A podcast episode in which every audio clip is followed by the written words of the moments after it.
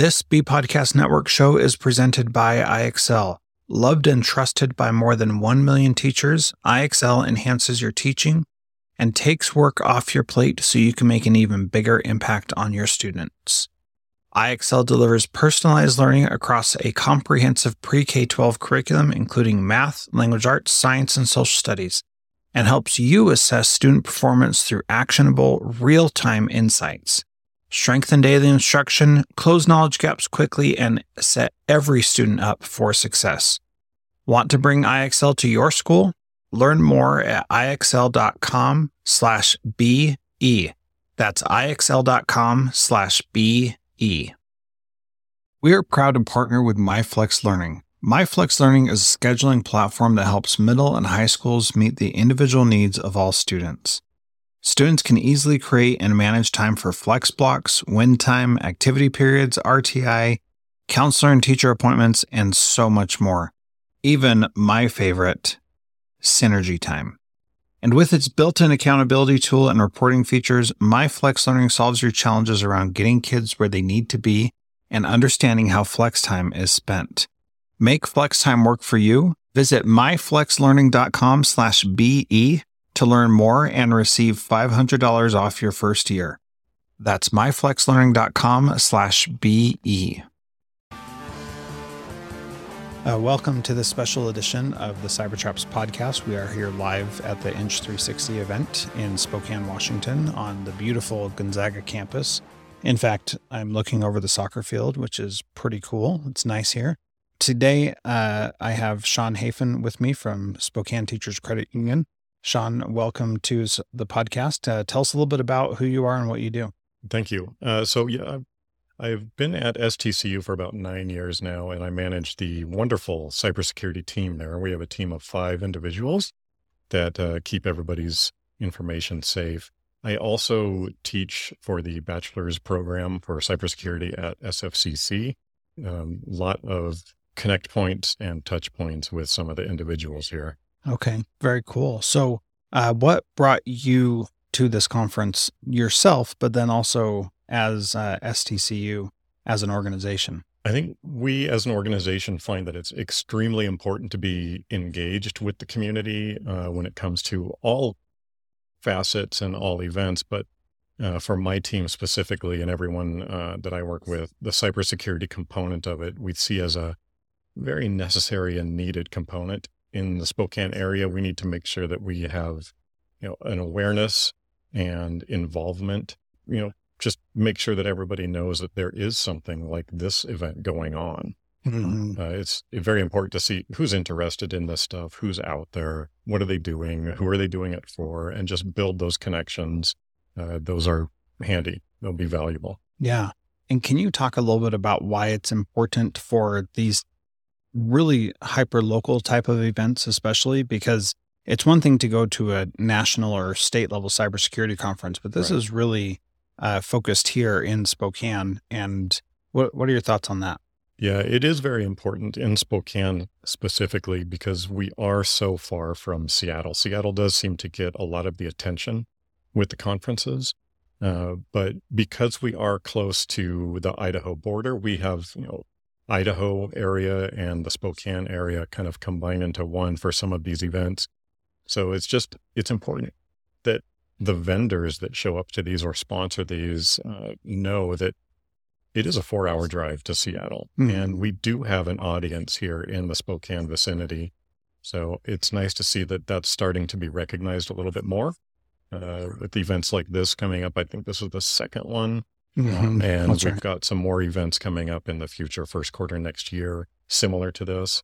Uh, so it's just nice to see that grow and expand. And a lot of the people who live in the area or the students that attend the cybersecurity type classes in this area uh, need to have more resources to pull from, such mm-hmm. as these conferences. Yeah, I, I agree. I think that's so powerful for the students, but then also Uh, small businesses who right. wouldn't necessarily go to a cybersecurity conference in Seattle. It's honestly kind of hard to justify that, yeah. but it's here in your backyard. It makes it a lot easier. What are some of the things that you're hoping to get out of this for yourself personally? I think aside from just touching base with my peers and cohorts and the different, you know, businesses that are here, answering questions. You get a lot of questions from people who, you know, they may have just showed up to this the first time they've been to a conference pertaining to cybersecurity, and they're going to ask you the typical questions you would expect. How do I protect myself? If I have a small business, how do I protect that small business? How do I keep my employees safe? Um, What tools are out there that aren't expensive and they're not going to break the bank? And I love talking about the kind of things that you can get for low or no cost that will give you that solution. Mm-hmm. And so at events like this are perfect for that. You also do learn a lot of new things. Mm-hmm. So I've been in this field for a long time, but I'm still learning, and you talk to the other people who are doing this and you bounce ideas off of each other. You ask each other questions, and there's a lot of information sharing, very mm-hmm. valuable. Yeah. So let's talk about some of those strategies, tools, resources, whatever you want to, whatever you want to share. Uh, Najee, who we just talked to a little bit ago, he mentioned having uh, good cybersecurity hygiene. And so what is one thing that you regularly recommend to small business owners or individuals about what they can do? I would say uh, no matter how small your business is, even if it's just you, uh, that cyber hygiene is very important. So any kind of training or uh, podcasts or blog posts or articles that you can read regularly or listen to regularly will give you that insight as to what's going on out there, what you need to look for. So for example, this time of year, it's a lot of uh, scams around taxes or Amazon shipments and things like that. So if you have that awareness, that's your first step into knowing, you know, what should I look out for in my inbox? Mm-hmm. Uh, since email, we all know, is one of the most common forms that somebody can kind of get into your business. Uh, it's very important for people to be aware that they can look out for those type of scams, mm-hmm. especially this time of year. Yeah. Um, and are there any blogs, podcasts that you recommend that people should pay attention to? Uh, there are some quick hit podcasts. There's one called the um, Daily Internet Storm Podcast. It's just a quick ten minute. This is what's going on out in the industry and in the cybersecurity realm.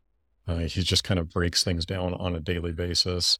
Uh, and it's a quick one. So you don't really have to set aside a half hour or an yeah. hour to just sit and listen to it. You know, there's a lot of things out there. If you just search for cybersecurity podcasts, uh, you come up with quite a few. Mm-hmm. If you want one that's funny and entertaining, Uh, I recommend one called Smashing Security. Very um, lighthearted and not always cybersecurity related, so you can have fun listening to it. Okay, good. And uh, we try to have a fun time here on Cybertraps also. When Fred is, is yeah. here, he's my co-host uh, typically. So that was Smashing Security, and what was the other one again? Uh, it's IceCast or Internet Security Stormcast. Okay. Uh, it's just Like I said, it's just a nine or ten minute quick one that he puts out every morning. Okay. All right. Uh, Sean, any resources that you want to share on behalf of S T C U? Uh, yeah, we do have a lot of information that we can provide if any of our members or non-members are out there and they have questions about security. We're always happy to help, whether it's fraud or identity theft or cybersecurity itself. Um, We see a lot of the bad guys making their attempts to get into your banking information mm-hmm. or to get you to give up your passwords and your usernames. So we have some resources on our external website, uh, but we're also at events like this, we're open to discuss or answer any questions too. Okay. Well, thank you, Sean. Appreciate you being here and taking the time to chat with us today. Absolutely. Thank you so much. And thanks for your support of Inch three sixty. It's really awesome that you're doing that. Thank you. There are lots of solutions out there for giving students what they need when they need it. But when do they actually do all of those things? You need flexible time. When added into your master schedule, flex time enables students to get extra help or intervention, meet with teachers, make up work, get physical exercise, and try new enrichment offerings. If you're thinking of giving it a try, check out MyFlex Learning, which unlocks the benefits of flexible time without all the headaches you get with it usually. Its intuitive design and S I S integration makes implementation and training a breeze. Make your flex time work for you. Visit myflexlearning.com slash BE to learn more and receive five hundred dollars off your first year. That's my flex learning dot com slash B E. Do you want to save time on prep work, increase student achievement for all of your students, reliably meet Tier one standards? You can do it all, but don't waste another minute. Head straight to I X L dot com slash B to learn how I X L's research-proven teaching and learning platform can help you achieve these goals. That's I X L dot com slash B E.